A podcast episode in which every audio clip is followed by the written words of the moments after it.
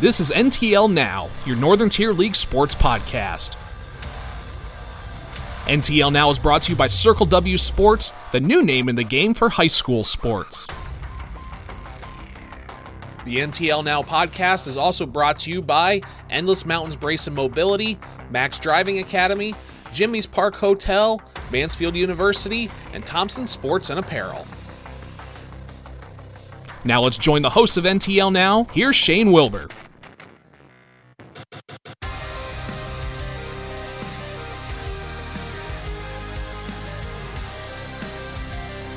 Welcome back, NTL sports fans, to another edition of the NTL Now podcast. Shane Wilbur, glad to be back with you and ready to go for another great week. It's been busy times for NTL sports here over the last few days. Of course, we had district duels over the weekend. We'll talk about that and recap the occurrences from the Towanda and Canton Warrior matches over the weekend. Of course, the Canton Warriors advancing on into the state tournament. We'll recap that match as well coming up here in just a little while, but we're also going to talk NTL basketball as well. We'll recap the NTL standings as well as the district standings too, and of course get you previewed up and ready to go. We've got a big one coming in NTL boys basketball coverage here in the middle part of this week as the Canton Warriors and Wyalusing Rams get ready for round two of their matchups. Canton, of course, defending home court in early January with their first matchup, and now the action shifts over to Wyalusing in the middle part of this week for that big rivalry action coming up here for the NTL small school. So both of those teams wanting the division, however, only one can have it, and looking forward to talking with Coach Brent Kyes as well as Coach Kitchen from the Canton Warriors to get a little preview on that one coming up here a little bit later on in the podcast too. Now I can definitely confirm we will be talking with Coach Kyes, Coach Kitchen, hoping, we've got our fingers crossed that we'll be able to catch him later on in this podcast episode as well. We were talking a little bit early on, and there might be a little bit of a schedule conflict, but I think for the most part, I think we are good to go. So I think we should have Coach Kitchen a little bit later on too. But hey, regardless, we'll fill it, we'll make it a good time, and looking forward to getting a little preview on that action as well. So yes, we've got hoops, we've got wrestling, we've got it all, so stick around. The NTL Now podcast continues. We'll be back after this quick message from Circle W Sports. Growing up in a small town, it's important to get your name out there if you want to play at the next level. Circle W Sports helped me get the exposure I needed. It's really been a one-stop shop for college coaches where they can go in there and they can find information about not only one player, but the rest of our team, guys that they might not even thought they were interested in before they went to the website. So Circle W has really done that. It links highlight films, contact information, and everything that the coach would need. Circle W Sports, the new name in the game for high school sports.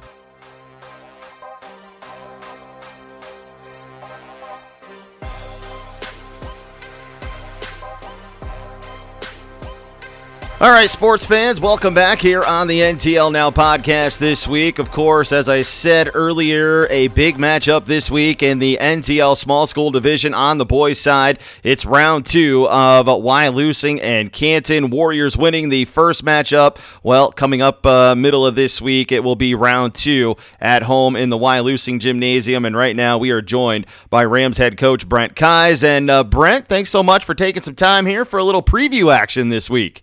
Yeah, Shane, thanks so much for having me. Always great being on the pod. Brent, you know, I got to ask you, obviously, you know, round one goes to the Warriors, you know, the Rams this week and this time around looking for a little redemption. I mean, what's been the message leading into this one, you know, knowing that, you know, your team kind of got off slow last time? Are you looking for a bit of a quicker start this time around? Yeah, you know, first off, all credit to Coach Kitchen and his guys. I just love what he's done with their program. I've gotten to know him really well over the last 8 years. You know, a lot of battles with them over the years, and they did the program's come so far in the time that he's been there. So all credit to him, his guys. You know, it was obviously a big win for them over at their place. Had a chance to go back, break the film down. Wasn't really impressed at all with our effort level and just our execution. We turned the ball over a little uncharacteristically in certain ways. Just didn't really execute well at times. And like I said, almost even questioned our effort and energy at times in that first game, which is just inappropriate. So the message has just been really consistent since that game. That was kind of the turning point for us. Kind of got into the guys the next night at practice a little bit. Wasn't real impressed with the effort and energy. Like I said, in the second half at Canton, specifically third quarter, we had a great practice, a tough practice, but it was a really good practice, and really came out and played really well against Sayre that next game, that Friday. And since we have practiced much harder, and then this week has just been a little bit more the same. We're trying to get into the guys, make them competitive every night at practice with some of the competitive drills we do. And then obviously tonight we'll spend a little more time doing some game plan stuff and getting ready for tomorrow. You know, Brent, what I love about both of your teams is the fact that they're almost mirror images of each other. Both very senior heavy, both a lot of experience. I mean, that's got to play a factor in, kind of praising to your team and kind of emphasizing, look, we can't make mistakes. These guys are, just as battle-tested as we are. Yeah, it's really cool in the NTL right now. This senior group that's come through, almost every school coming through has kind of a senior-laden mix of kids and kids that have been playing each other since they were little, coaches that have known each other since the kids were a lot younger. And their personalities, it's weirdly similar to ours in some ways, and their guys know ours, we know theirs. And like I said, I really have enjoyed watching their program progress and happy for their guys with all the success that they've had in multiple sports over the last few years. For us, I definitely feel like, when we push ourselves, we have, good teams come into our gym. It definitely gives us a little edge, and I feel like we definitely play better when we have a little edge. We have something to prove. We'll talk a lot about X's and O's tonight, and we'll make sure we're ready for Canton's X's and O's and kind of what we think they're going to do, and we'll prepare for what we want to do. But at the end of the day, our guys are going to go out and have an opportunity to make plays, and their guys will have the same opportunity. And we'll both battle, and whoever can make some more shots and get to their stuff a little bit better will obviously have a chance to be on the right side of it.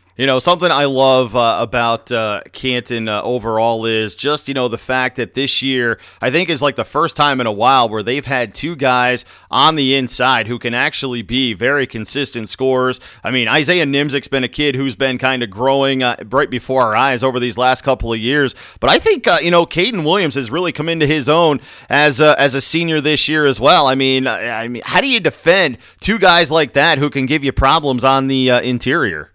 Yeah, they're both incredibly difficult to defend. Obviously going to spend some time discussing that tonight. We'll try to come up with a good plan for it, but they don't make it easy on you. Caden really started seeing some development from my perspective there a couple of years ago. He had a really nice playoff game over at Troy against us in the district semis a couple of years ago as a sophomore. But in my opinion, he might be the most improved player in the league, and that's not saying that he wasn't good last year or the year before. I mean, he was already good, and he's that much better. He has a really unique way of finding his way around guys in the post. His footwork is really good in there, and he finds ways to score. And Isaiah's just gotten a lot more aggressive.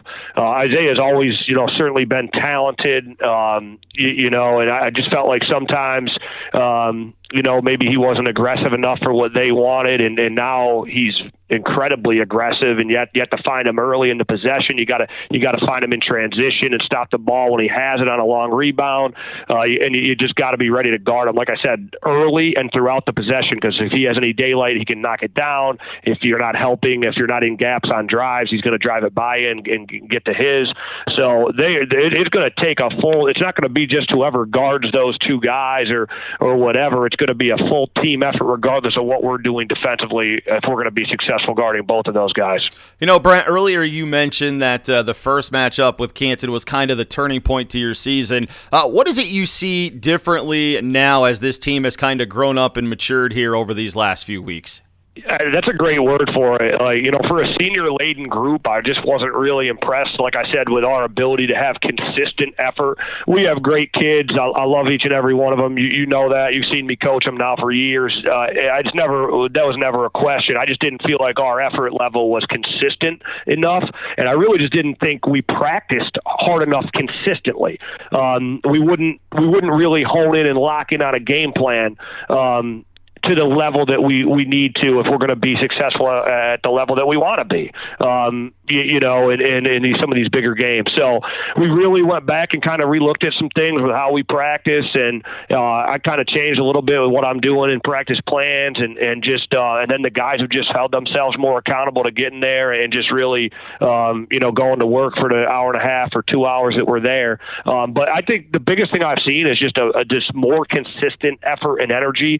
And when you're fortunate enough to have some talent and some experience, and guys know situations and they kind of know what you want to do offensively and defensively, you got to hone in on it. You got to sharpen it. And I think we've been able to do that as the years progress. But really, you got to consistently get energy out of them. It sounds simple, but it's not always the easiest. It's not always a simple task for coaches. So that's been our biggest thing. And I think since that Canton game, we've been a lot more consistent in how we've played. And I think what I really like about your team is, I think basically, you can look at like a Grady Cobb or Blake Morningstar, you know what you're going to get, out of those guys. They're going to give you the kind of that offensive production night in, night out. I think a really big X factor for you, though, is Isaiah Way. And, for Isaiah, I've seen games where he looks really polished inside. The attention's there. He's ready to go. And then I've seen games where, if he struggles early, things unfortunately just don't go his way for the night. So,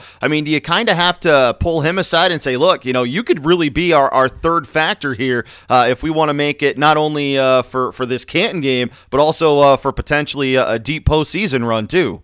Yeah, so, obviously Isaiah is a huge part of what we do. Unfortunately, he had to miss some time there, middle of the year. Took him a little bit to kind of really get back in stride because he was playing really, really well in December, was shooting the crap out of the ball and just really was scoring whenever he wanted to, was in better shape than I had seen him in past years, really getting up and down the floor and rebounding for us. The biggest thing, with Zay is just keeping him engaged, and he's been awesome as a senior. He's even taken on some kind of leadership role, and really his leadership qualities have really come out. It's been really fun to see.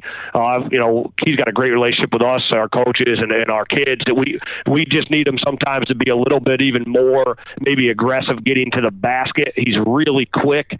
Sometimes maybe he'll shoot if he's not shooting it really well. Maybe he needs to get himself going in transition or getting to the rim, and then that makes that next shot easier. So, that's something we work on.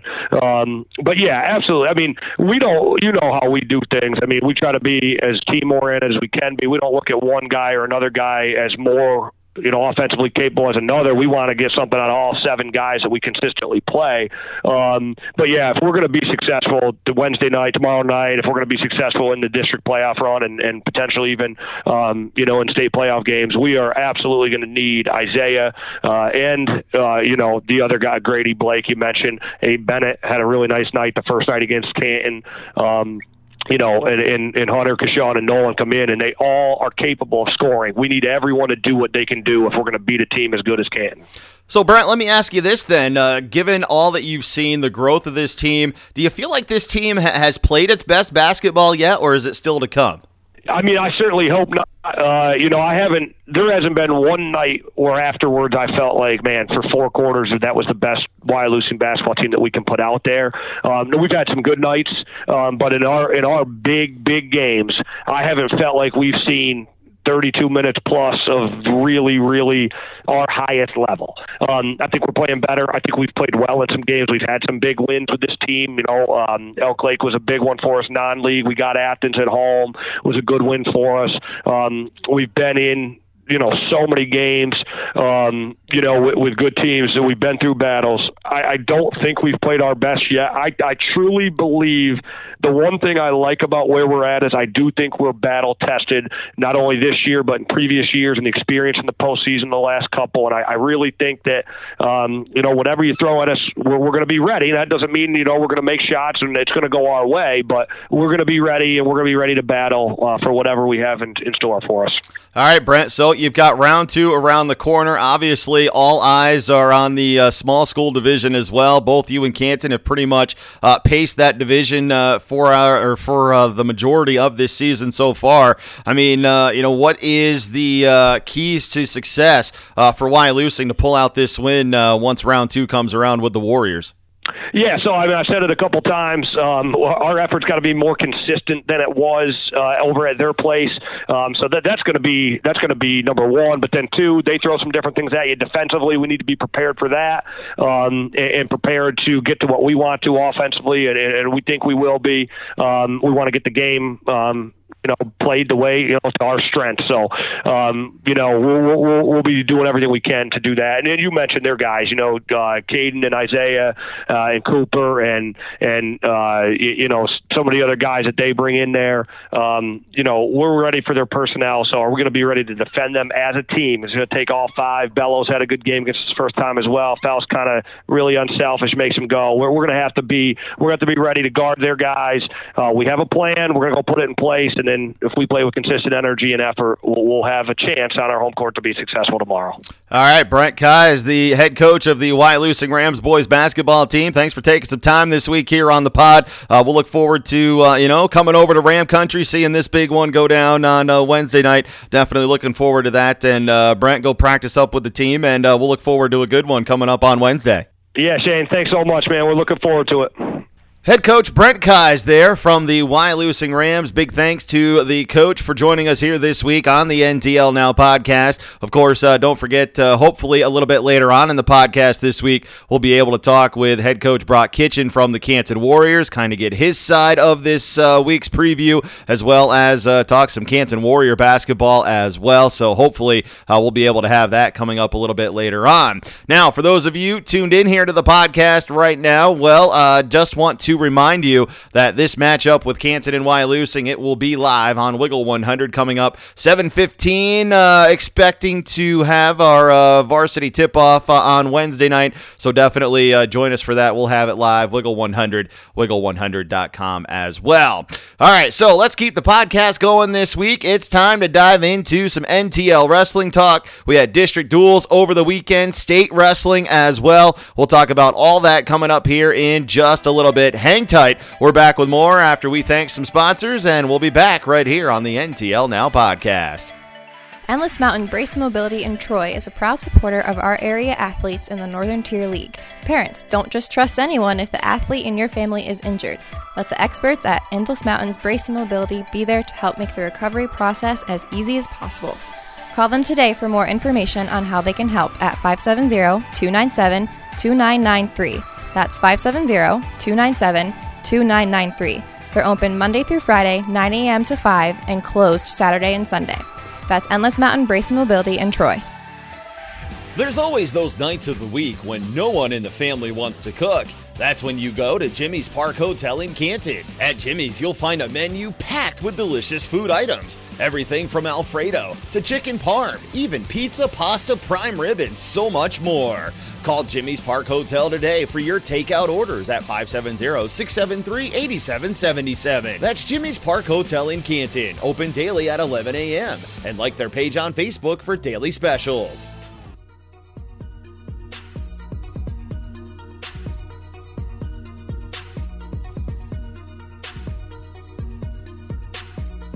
Back here on the NTL Now podcast this week. Yes, I must say I definitely do enjoy me some Jimmy's Park Hotel in Canton. And, well, let me tell you this much. Hey, Super Sunday Pack coming up this weekend. That's right. You got plans for the big game. You need some food. Listen to this that Jimmy's has going on for the big game coming up this weekend. Hey, you've got a sheet pizza, one topping, 18 wings, folks, $44.95. Okay, so again, check that out. Jimmy's Park Hotel in Canton, sheet pizza, one topping, 18 wings, $44.95 for the big game this weekend. Or you know what? Maybe you are also one of those who knows that you're looking for some place to take your special person this weekend. You got Valentine's on the horizon too. Hey, stop into Jimmy's Park Hotel. They've got their special Valentine's menu rocking out all weekend long, Friday, Saturday, Sunday, and Monday for Valentine's Day too. So something else to kind of keep in the back of your minds as well for Jimmy's Park Hotel in Canton. Again, 570-673-8777. So yes, definitely give them a call as well. All right, so now that I've taken care of Jimmy's Park Hotel, because, well, Jimmy's takes care of me. I definitely find myself dining there quite a bit. Let's dive into some NTL wrestling discussions from this past weekend. Folks, it was a busy day on Saturday down at District Duels. Of course, the Canton Warriors find themselves coming out as the third place team at District Duels. They had a very quality matchup to start as they got the rematch with Montoursville. Now, of course, this past Tuesday, Montoursville would come to Canton and down the Warriors in their home gymnasium. However, for Canton, of course, that night, unfortunately, they were without Riley Parker and Mason Nelson in their lineup. Those two guys definitely made a nice difference for Canton into District Duels this past Saturday. Both Parker and Nelson picking up wins in that duel with Montoursville in the quarterfinals. Parker, a major decision winner over Ethan Wanner. Mason Nelson coming up with a fall over Gavin Fakwarson at the 285 weight. So, yes, both of those guys definitely came in and made their presence felt in that matchup. Some other big things, I think, coming out of this past Saturday. Canton's Hayden Ward now in a little bit of dissent on his weight side, where now he gives Coach Wesneski some options at 145 or 152. Ward would actually drop to 45 in their quarterfinal matchup with Montoursville. He'd come away with a fall there. So that really helped Canton get out to a big 12-4 lead. Of course, to start the matchup with that one, that was at 132.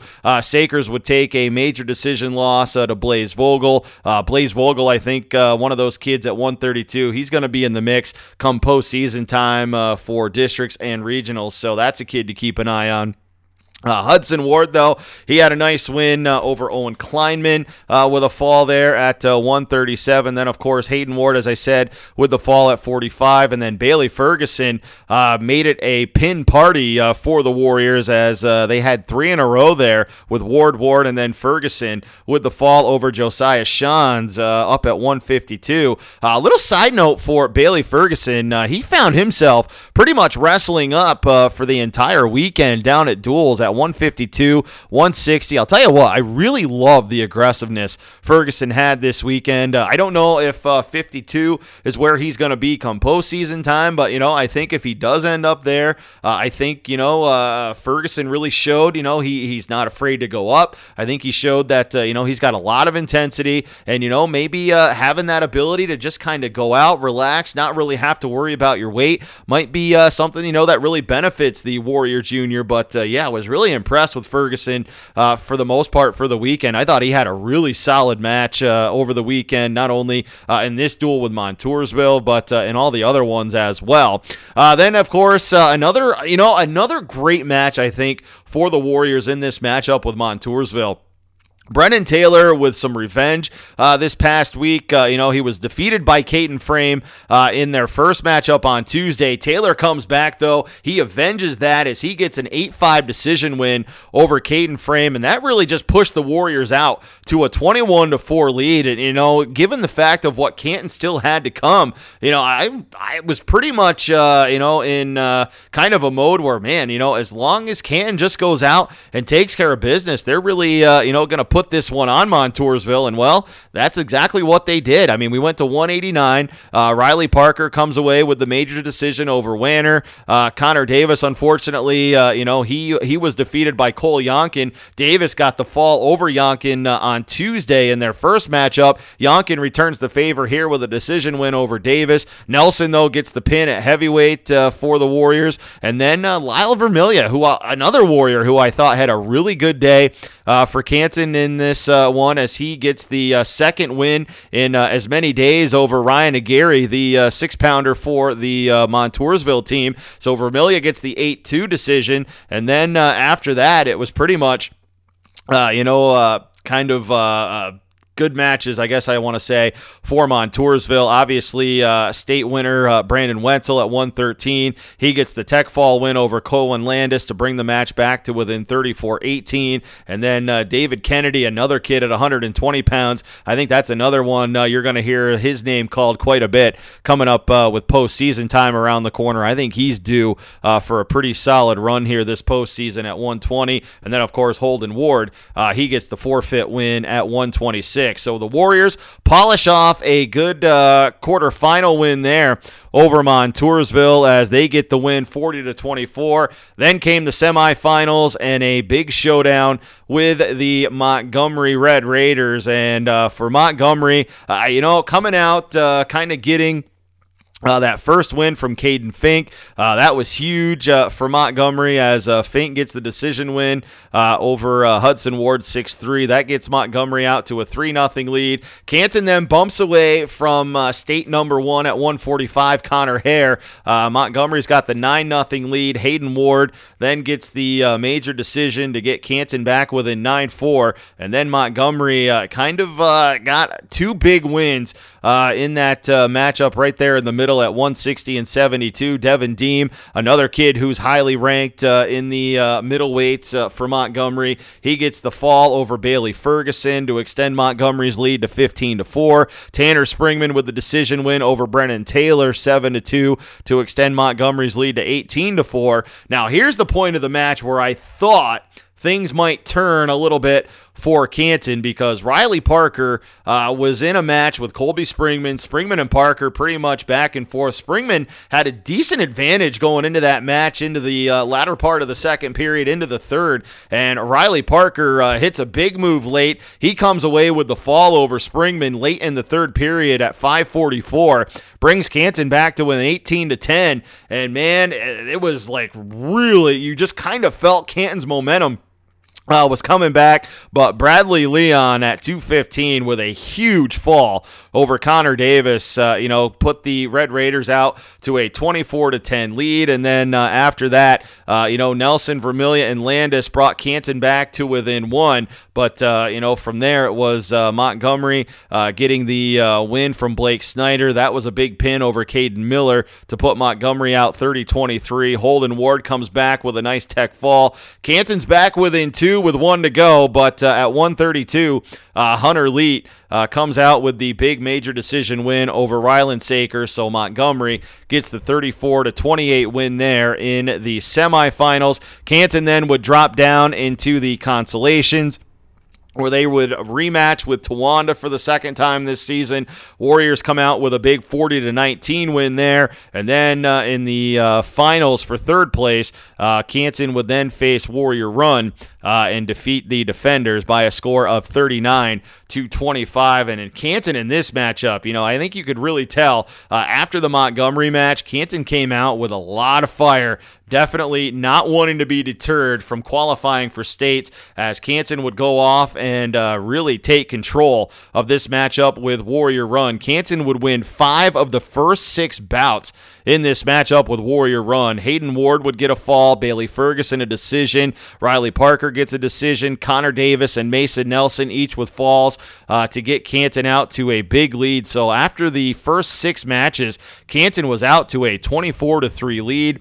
From there, Cohen Landis, Holden Ward, and Hudson Ward would all add wins to help secure the win for Canton. But even in some defeated efforts, There was some, really good wrestling action in there. I think, for Canton, for some of those kids not to be deflated. Warrior Run, a very underseeded 13 seed. They've got some really good kids in their lineup. Caden and Cameron Milheim, those are two kids you're definitely going to hear about coming up postseason time. Those kids definitely put on a show and for this entire weekend, and those guys really good.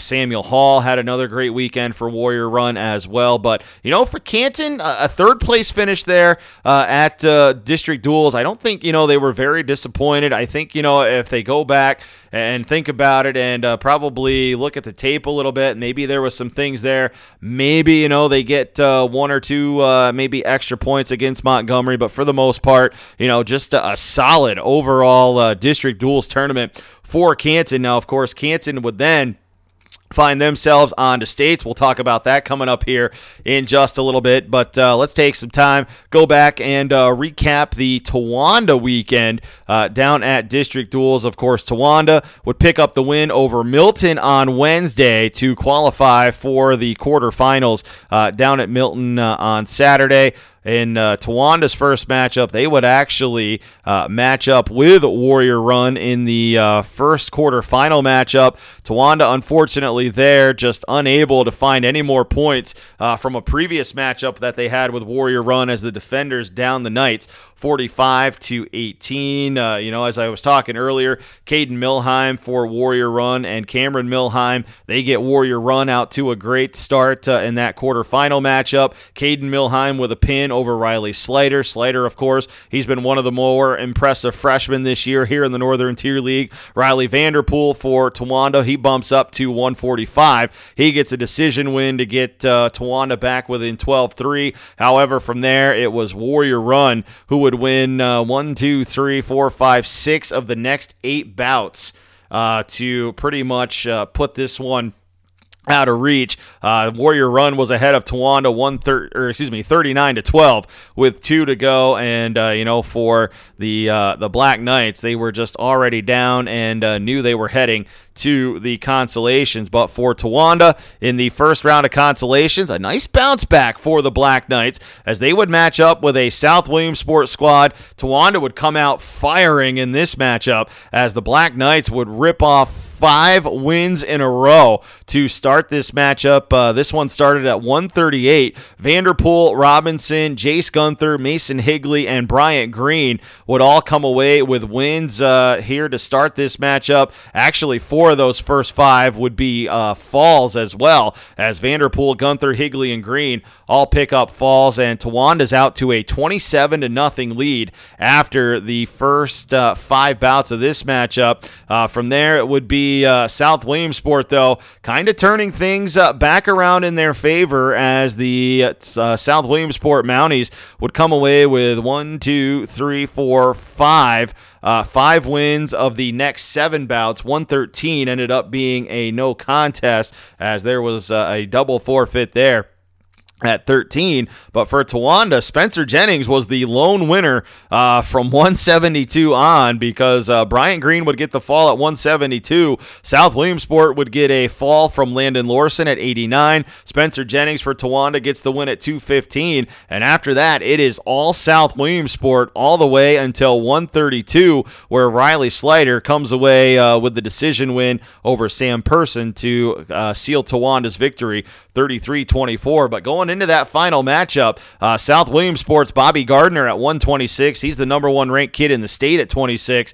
With the pin of Hayden Space, brought South Williamsport back to 30-24, but Slider able to shut the door, secure Towanda's win, and they would advance on to the next round of consolations. And unfortunately there for Towanda, that is when they would match up with the Warriors, and Canton would come out and defeat Towanda by a score of 40-19. Warriors would come out and win 6 of the first 7 matches in that one. They were out to a 28-6 lead after the first 7 bouts. Bryant Green, the lone winner for Towanda, as he would get the fall at 72 over Brennan Taylor. And then from there, it would be Wyatt Stranger with a decision at 106. And then Slider and Vanderpool would wrap up the match with wins each at 32 and 38. But Canton would down Towanda 40-19 to end the Black Knights' day in the district duels tournament this past Saturday. But overall, you know, like I said, I think both teams had some definite highs in that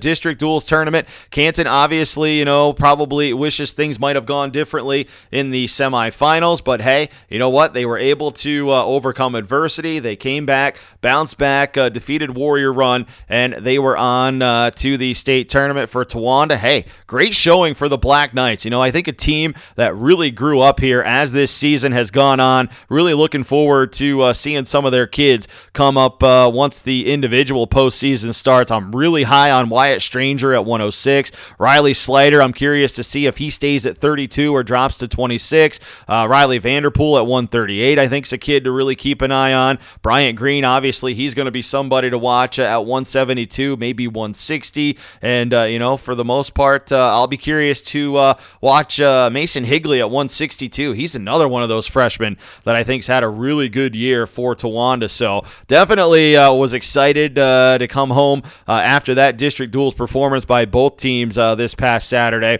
But of course, as I said, the Warriors will then find themselves on the way to the state tournament earlier this week. Unfortunately for Towanda, or for Canton, I should say, they would run into a very stout Saucon Valley team who coincidentally is actually number 2 in the state behind Notre Dame Green Pond. And for Canton, it was just kind of a night where Saucon Valley showed Canton why they are indeed the number 2 team in the state. For Saucon Valley, they would come out and pretty much dominate through the first 10 matches of this matchup overall, as Mason Nelson would be the only winner for Canton at 285, and that was by forfeit. So at 172, you had Levi Pepper taking a fall from Jacob Jones. Riley Parker, unfortunately, found himself being major decisioned in at 189.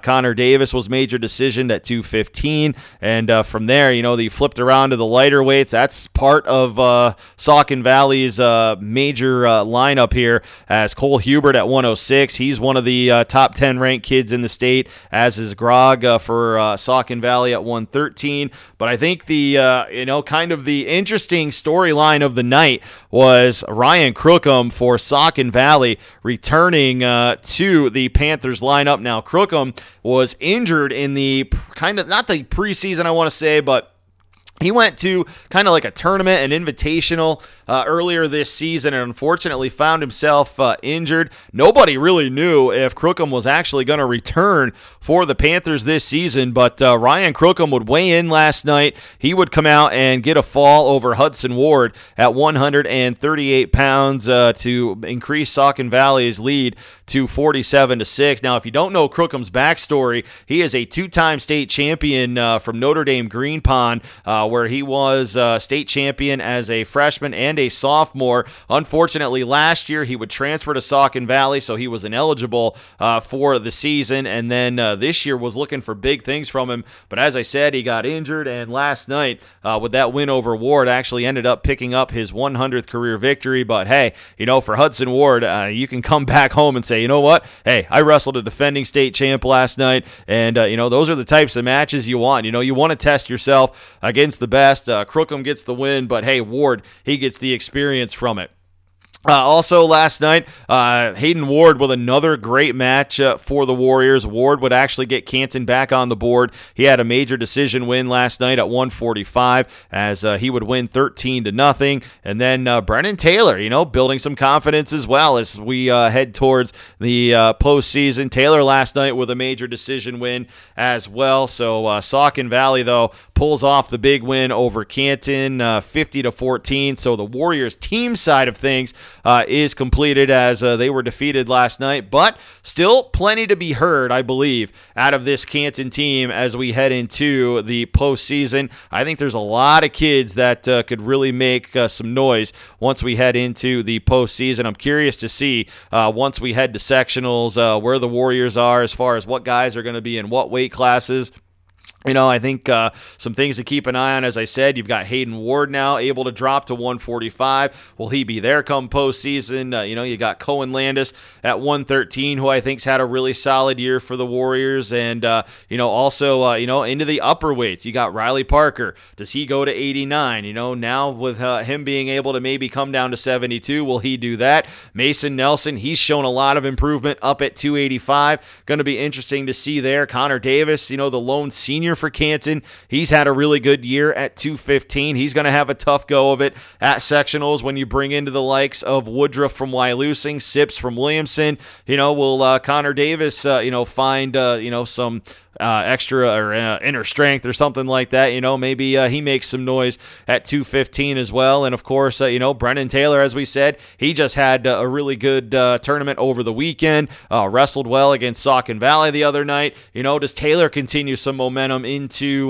this postseason too? So I'm telling you, there's a lot of storylines coming into this postseason for sectionals. Heck, I didn't even mention yet Bailey Ferguson, who had a really good duels tournament as well. I mean, does Ferguson stay at 45? Will he be at 52? You know, I think he's going to be an interesting wild card as well, going into sectionals. So, oh man, I am definitely ready for sectionals to come around. And of course, get ready for that. Saturday, February 19th at Athens Area High School is where the North Sectional Tournament will be. So definitely looking forward to that. And now, thanks to the power of telecommunication, we've actually got some bonus coach action here on the podcast this week. Been trying to track this guy down in the wrestling realm for a little while, but finally this week was able to do so. Let's welcome in a new head coach from the Wellsboro Hornets wrestling program, Bryce Bittner, here with us this week. Bryce, thanks so much, man, for taking some time this week. Absolutely, Shane. Thanks for having me. Hey, Bryce, you know, you obviously came into this job, a lot of accolades in the wrestling world. What made, you know, kind of jump-starting the Wellsboro program back up something that you kind of took on as a challenge?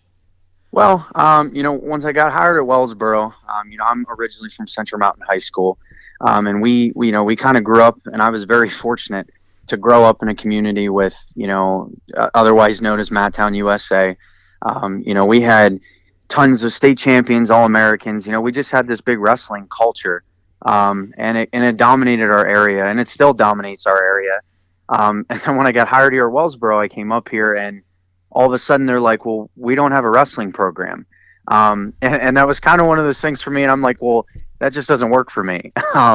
So, and I'm always, you know, the type of person that's always looking for a challenge. You know, I started coaching football with Matt Hildebrand, and I just started to meet some of these kids, and I'm like, wow, Wellsboro has some really good athletes. You know, I want to make a go at this. I want to try and see if we can do it. And, you know, it was hard. You know, a lot of people were kind of, oh, well, it's a tall task to handle. But, you know, our first year out, we got, as a club program, 15 kids. And, you know, when I approached the board and Dr. Freeman about it, everybody was very supportive. And, you know, we ended up having actually one of the bigger rosters in the NTL this year. But, and it's something, you know, a challenge that I've embraced, and I think the kids have really embraced, is that, you know, we're doing something special here, and we're going to get the program back and do it the right way. Bryce, you know, I got to ask you this. I mean, did it even surprise you to see the types of numbers that you were able to kind of recruit out this year, given the fact that, I mean, it's been maybe 3, maybe 4 guys just kind of who enjoyed the sport. And this year you were actually able to put together, you know, those big numbers, like you said, about 20 to 25. Yeah, no, it definitely was surprising. You know, I always go into every situation with, you know, the best possible mindset and thinking, you know, and, you know, we're going to do great. We're going to get all these kids. And, you know, not that people were necessarily at times negative, but, you know, it's very hard when you haven't had a program here for such a long time, and people have tried it, and, you know, they're like, oh, well, you may get like 10, you may get even at the start and probably lose 50. And then all of a sudden when I got 20 to 25 kids, everyone was like, oh, well, you're going to lose them probably. You know, you'll have some drop off, which I think is true in a lot of sports anyway. But they never dropped off. You know, the kids kept working hard. They showed up every day, kept their grades under control. You know, I'm really proud of this group and how we've all stuck together. And we're starting to already kind of build that culture. Kids are enjoying it. And ultimately, that's the most important part, that these kids are truly enjoying the sport and seeing all the benefits that it has. So one of the interesting factors I think that played into your wrestling team this year, and you know, you don't want to single out a kid, but you know, obviously an eye-popping name after he'd spent so much time on the basketball side was somehow you got Isaac Keene to wrestle this year. And you know, the questions I always got were, man, how in the world did that happen? So you know what, Bryce, I'm going to let you kind of handle that one. How in the world did you get Isaac Keene to go from the hardwood to the mat this year? I mean, was that just something where he had wrestled before and, you know, you kind of just convinced him to maybe give it one last go before he graduated? Well, you know, Isaac had previous wrestling experience when he was when he was younger in the elementary ages. I guess originally his family's over from the Bradford area, and, you know, wrestling's kind of big over in District 9 in that area. And he had siblings that wrestled. But when he came to Wellsboro, they didn't have a program. And, you know, so I don't blame him. He's an athletic kid. He's a hardworking kid. He loves to compete, you know, and they just didn't have it here. So there wasn't really anything to keep him drawn to the mat. So he seeked, you know, competitive opportunities elsewhere, and it was on the hardwood, you know, and he just decided to make the decision to challenge himself and come onto the mat. And I give him props for doing that, because after taking such a long time away from wrestling, which, you know, kids devote, you know, in a lot of cases all year round to this sport. And he ultimately made the decision to come back, which, you know, I was very happy, you know, to hear that as far as having Isaac be a part of our team, because, you know, Isaac's a very hardworking kid. He's one of the better, you know, athletes that I've worked with as far as athleticism, but also leadership and just how he carries himself. So he's just a positive influence to any team that he's around, and I was very fortunate to have him this year. Now, how do you see your program kind of building for the future? I mean, obviously this year, you know, it's your building blocks. It's kind of the get it off the ground season. But, I mean, how did you see your numbers, you know, from the youth down to like the freshmen, the sophomores, and the juniors? I mean, are you feeling good, you know, about what the future can hold, not only into next year, but even maybe 3-4 years down the road? Yeah, I definitely am. I mean, actually, we only have 3 seniors on the squad this year. So as far as, you know, the younger kids coming through, we have quite a bit of talent coming back. Our freshman class is pretty big. We have about 6 or 7 kids in that freshman class. So there's some kids that have wrestling experience a little bit in junior high, not so much elementary. There's a couple of them that do, but you know, it's like I've told everybody, and I think everyone that's been around wrestling understands this, is that the elementary programs are key to building a program. You have to get kids interested, keep them around the sport, and make it fun for them. And that's something that I've attacked as well since I got here, is just, you know, kind of putting together this team culture and team environment. And this year, ultimately, we were able to get, we have about 44 kids signed up in the elementary program, which, you know, for the small town of Wellsboro is pretty good. You know, we have a great coaching staff coaching that as well, which is actually our varsity staff as well, between Todd Webster, Matt Pell, and Andy Rendos. So, and then, you know, I'll help in from time to time and stop in, but those guys put a lot of time in and a lot of hard work working with those kids, and the kids love working with them. The one thing, you know, we want to attack next year is junior high, and to get more kids out for that. But, you know, wrestling's a very hard sport to get kids to do it, because it's also, and I think a lot of coaches would agree, and just from my wrestling experience knowing this, wrestling's a small community of people. You know, when you think of the broader aspect of the sport, you know, it's such a helpful sport for life, but until you expose kids to that and, you know, kind of show them the benefits that it has, it's kind of one of those, like, you really have to just get exposure. So we're trying to focus, you know, a lot of attention to the elementary program, and we've got a lot of kids and a lot of supportive parents, and the varsity guys are keeping right up with that, and they're loving it. And I'm really excited, because now we're starting to finally see, you know, a family type environment where all the way through elementary to junior high to varsity, and it's definitely looking good for the future. You know, you knew this was going to be kind of a difficult season just from the standpoint of, you know, you're just getting this off the ground. I'm curious for you, you know, even watching this team kind of grow and develop this year, what were some of the, you know, enjoyable parts of this season, you know, just kind of being with the guys? Well, I think the one thing that has been really the most challenging, and, you know, I grew up and I was, like I said before, I've been so fortunate enough to have the opportunity to wrestle for Central Mountain High School and, you know, PA Hall of Fame coach Doug Buckwalter and Biff Walliser, who was a, you know, NCAA All-American and state champion, and Steve Krause, and the names just go on and on. And one of the things that has been a transition for me is, you know, we didn't lose many dual meets in high school. It was just, it wasn't really an option for us. But when you come here, it's hard on the kids, you know, because they're like, well, everybody's beating us up and, you know, we're losing matches, and but they're making improvements. You know, it's hard to kind of pick one individual moment of the year, because I think a lot of it for a lot of the kids was when they got their first win.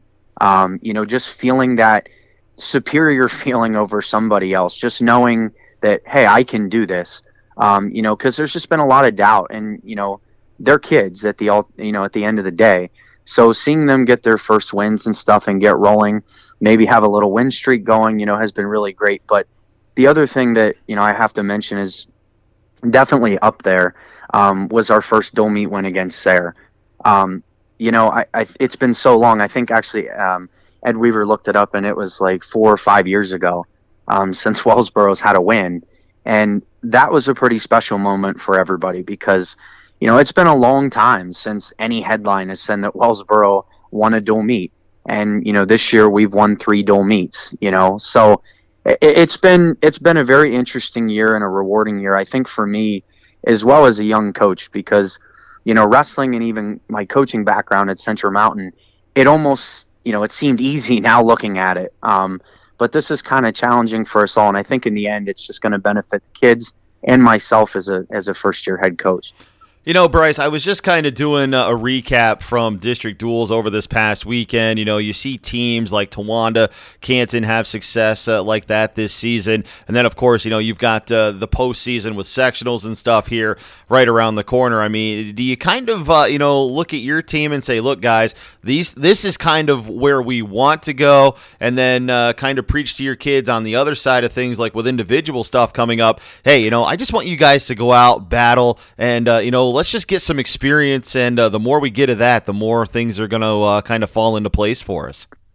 Yeah, I mean, and that's something that I've always made sure that, you know, I brought to their attention. Every team that we wrestled, they have quality coaches, quality wrestlers, you know, and I know I have a little personal connection with Canton, with, you know, Chris Landis was my dad's teammate in college when my dad wrestled for Light Cummings. So, you know, it's always nice to have a conversation with him, and, you know, him and Lyle Wisniewski, two fantastic coaches, offer great advice and support. And, you know, I just kind of reiterate that to the kids that, you know, guys, it's about mat time. You know, it's the grind. That's what wrestling is. It's the fact that nothing is given to you. It's all earned. You know, I tried to explain to them that, you know, those kids from Canton that have been wrestling since they've been little, they've had these goals, and they just put in the work to do it in the weight room, on the mat, outside in the classroom, you know, and it's just some of the core things about this sport that the kids really haven't had. You know, even the aspect of maybe cutting a few pounds or watching your weight, you know, is all new to them. It's all foreign. So I try to point out, you know, all these coaches and their teams, and, you know, watching the way they coach their guys and the advice that they're giving them. And, you know, even if, hey, if you go out there and get pinned, think about how that guy pinned you, and how you can not, you know, get that hit on you next time. And I think it's very beneficial to have, you know, the assistant coaches that I have as well to kind of back me up on that and, you know, provide more advice and guidance as I'm, you know, kind of doing the coaching during the duels. Bryce, you know, as I said, you know, we've got sectionals right around the corner here, about a week and a half away. I'm curious, you know, are there some Hornets that, you know, we should be keeping our eye on, who we might not have seen a lot of this season but have improved and, you know, might actually give us, you know, some buzzworthy headlines coming up here in about a week and a half? Yeah, I mean, we have some kids that, I mean, if I could describe my kids, it would just be scrap. They just like to go out and, you know, I can never question their effort. You know, all of them are going to go out and give it everything, you know, that they have every time. You know, kids that have come a long way that I think, you know, many teams may look at now and just kind of, oh, I wouldn't worry about it. You know, Alec Magley, who's at 106-13, he's figuring it out. He really is. You know, it's been very fun to watch his progression through this entire year. A kid who was actually even on the fence about coming out for the sport, and, you know, now he's loving it and he's starting to figure it out. I mean, even Isaac Keene is capable of anything. He's I guess you could say a squirrely kid on the mat at times, because, you know, 1 second you think you have him and, you know, he's pulling a bunch of angles and rolls and stuff and he can hit you with. Joe Brown and Justice Harlan are 215 and 285. They're kids that can surprise people too, you know, and hit some funky stuff. You know, obviously, you know, many people know Joe Brown from his performance on a football field, but he's also very scrappy in the room. He, you know, gives his best every time he goes out there, and he's capable of anything. But that's the, I guess the fun thing about coaching this group is, you know, any of them could go out and make noise. You know, you don't really know. You know, Ryder Bowen's another young kid that is starting to put stuff together, has a lot of athleticism, but and it's very hard to single out some guys on our team because everybody's so inexperienced as far as wrestling goes. But, you know, there's a lot of guys on our team that they like to scrap, and they give 100% effort every time they go out, and it's been really fun to coach them. Coach Bittner, I got to tell you, man, it sounds like you've got things going in the right direction about the way you want them, and, you know, you sound like the guy who's willing to put in that time and build this program to the future, and that's all you can really ask of a good coach, and I got to tell you, I love the positive attitude you got, and looking forward to seeing what you build later on. Yeah, absolutely. It's going to be a fun experience, and you know, I think there's a lot of exciting things to look forward to in the future. Head coach Bryce Bittner from the Wellsboro Wrestling Program. Coach Bittner, thanks again for taking some time this week with us, and good luck to you, the program building, and of course, we'll look forward to seeing you at sectionals coming up here in a couple of weeks. All right, Shane, thanks for having me.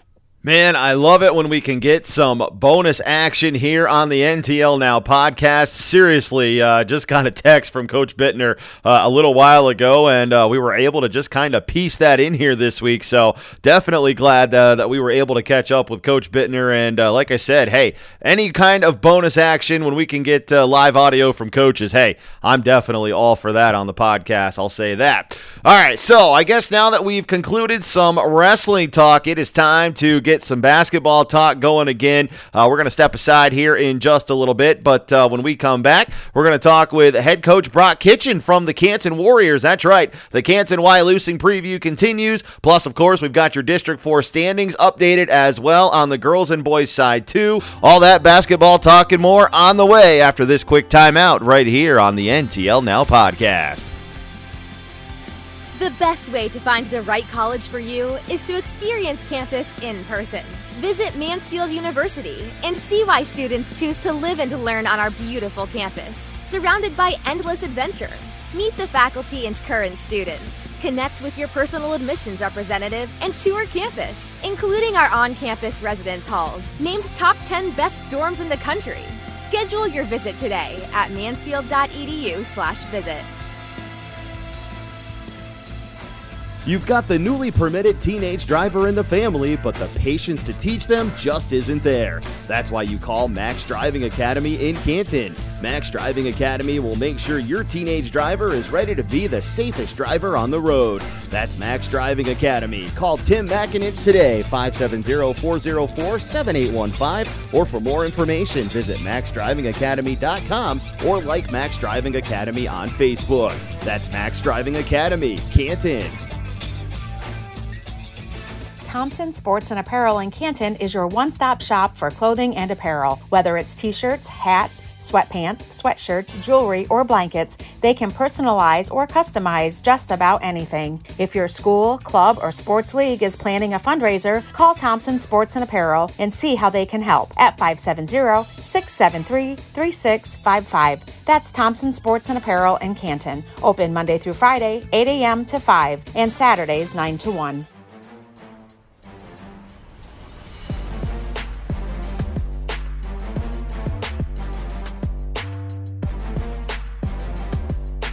The NTL Now podcast continues this week. Let's take a look now at some District 4 basketball standings and see exactly where we have area teams sitting right now. Let's look at the basketball side of the boys District 4 standings right now. In the Class A side, we've got North Penn Liberty sitting in the third spot at 10-7 on the season. One more win, they'll be an automatic qualifier for the district playoffs. In the AA side of things, Canton right now sitting atop the 2A standings. East Juniata, Muncie, Wyalusing, Northwest, and Line Mountain rounding out the remaining five for the boys' side of things. Montgomery sitting at 10-9 in the 7th spot. If Montgomery gets one more win, they will be an automatic qualifier. That's looking like a 7-team field for the AA side of things. In Class AAA, we've got Troy right now sitting as the 2 seed in the power rankings, Wellsboro as the 3, North Penn Mansfield as the 7, Towanda sitting just outside the top 9. Towanda right now at 6-11. Still, though, with 5 games remaining in their schedule, if they are able to pick up the 5 wins, they would then be 500 and qualify for the district playoffs. But they've got a long road ahead to try and get themselves into that playoff pool. But hey, you know, anything is possible, so who knows? Maybe they will run off those final 5. All right, on to the 4A side, where Athens right now sits in the 4 spot. Lewisburg, Shamokin, and Danville, your top 3 there in the 4A side of things. Mifflinburg, Montoursville, and Milton round out the 4A bracket with the top 7 there for you. All right, now let's take a quick scan over on the girls' basketball side of things. Was checking things out a little bit earlier on today as I was kind of in the mix of starting to kind of plan out some postseason stuff. But looking at the girls' side, nobody in Class A. On to the 2A side of the girls' basketball standings right now for districts. You've got Northeast Bradford right now sitting as the 4 at 16-3. Canton right now as the 8 at 10-8. And Wyalusing Valley just outside of the top 9. As they sit right now at 7-11, not really sure of their remaining schedule to see if they could get to the 500 mark, but I think with a few games left, they might still be right on the edge. But anyway, rounding out that 2A side, you've got Southern Columbia, Mount Carmel, South Williamsport as the top 3. Northeast Bradford, as I said, sits at the 4. Muncie, Millville, East Juniata, and Canton, the bottom 4 in Class 2A. 3A side for the District 4 girls standings right now. You've got Bloomsburg, Line Mountain, and Loyal Sock as the top 3. Towanda sitting at 4 at 14-3. Troy sitting at 5 at 10-5. Hughesville could be the lone remaining team to qualify as they sit at 500 right now. They still need 2 more wins to become an automatic qualifier for the district playoffs. So as of right now, just 4 teams automatically into the 3A playoffs. Troy at 10-5 needs 1 more win to qualify. On to the 4A side, you've got Shamokin, Central Columbia, Jersey Shore, and Athens right now sitting at the top 4. Jersey Shore still needing 1 more win to automatically qualify. Athens is automatically qualified with 13 wins on the season. Lewisburg, and it looks like the rest below will not be able to qualify. So right now it looks like the 4A bracket is just going to be 4 teams on the girls' side as well. So that's kind of where we sit right now with the District 4 standings. So on the girls' and boys' side, remember, you can go to the website piaad4.net and click on the standings on both the boys' and girls' basketball side of things to check out the up-to-date and up-to-minute rankings after the week's action as well here, as those are usually updated a couple of times a week. So definitely want to make sure you go ahead and check that out. All right, now that we've covered the District 4 standings, let's get back into NTL talk. And of course, as I said earlier, we got the Wyalusing perspective from head coach Brent Kyes on this week's big matchup with Canton and Wyalusing.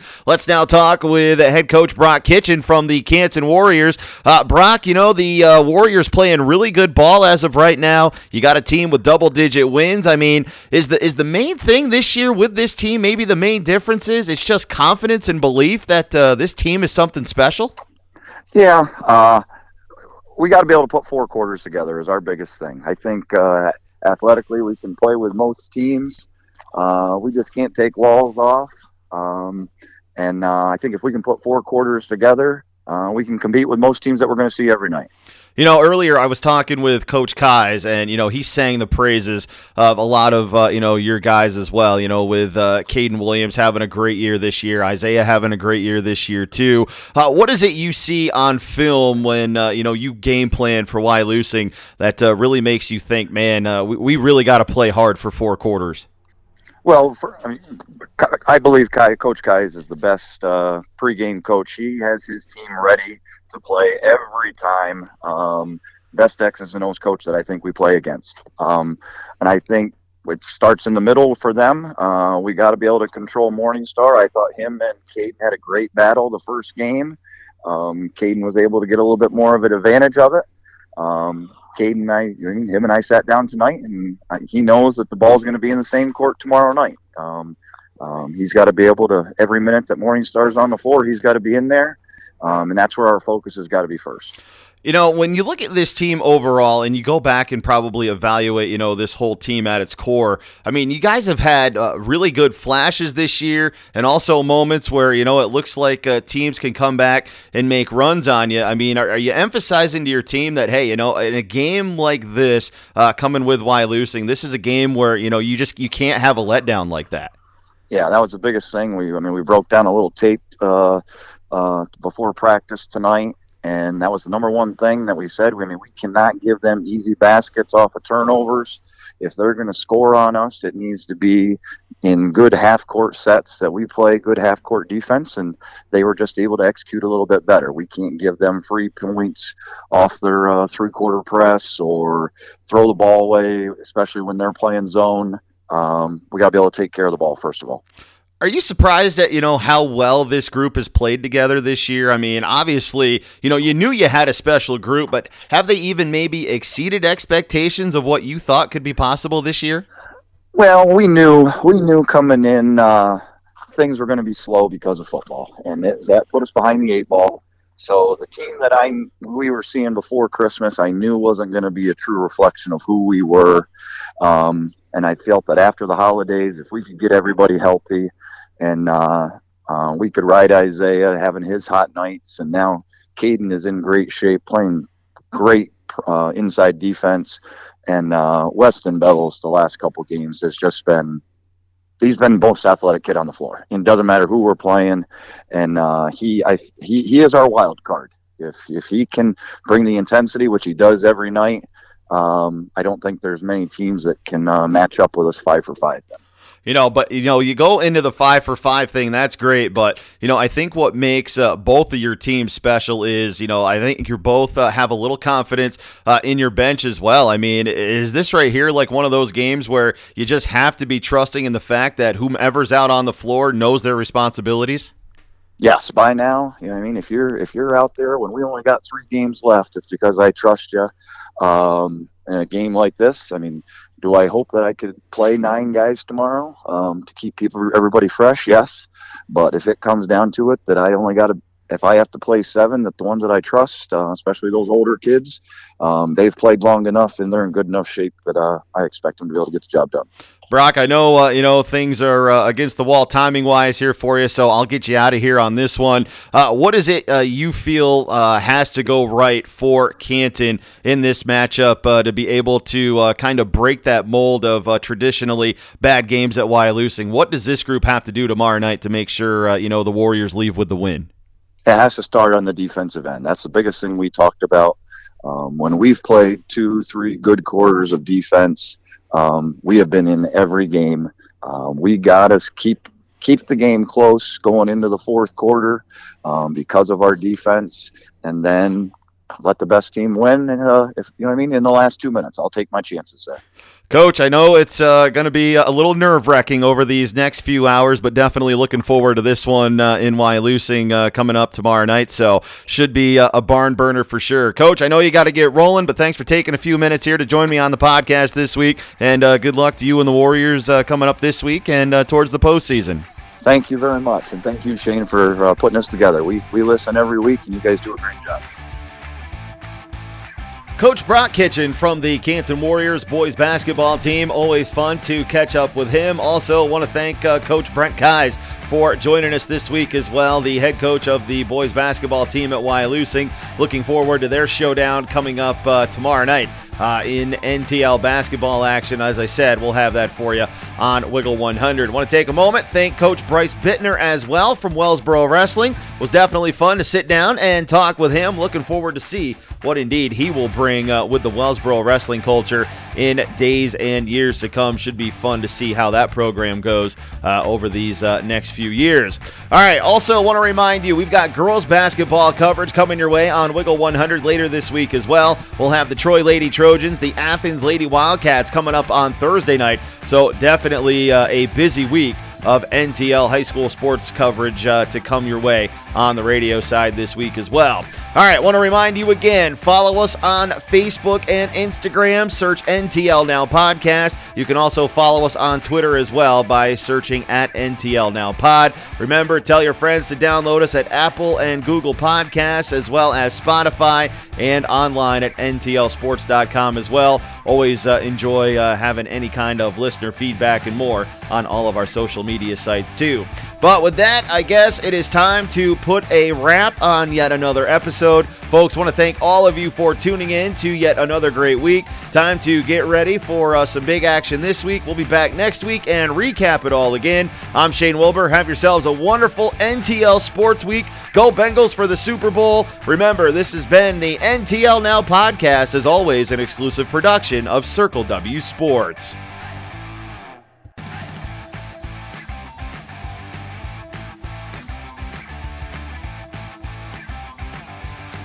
Thanks for listening to NTL Now, your Northern Tier League sports podcast. Keep following the Northern Tier League on Facebook and Twitter for more updates on the Northern Tier League. Audio from the NTL Now podcast may not be used without prior consent. Join us next week for more NTL Now, brought to you by Circle W Sports.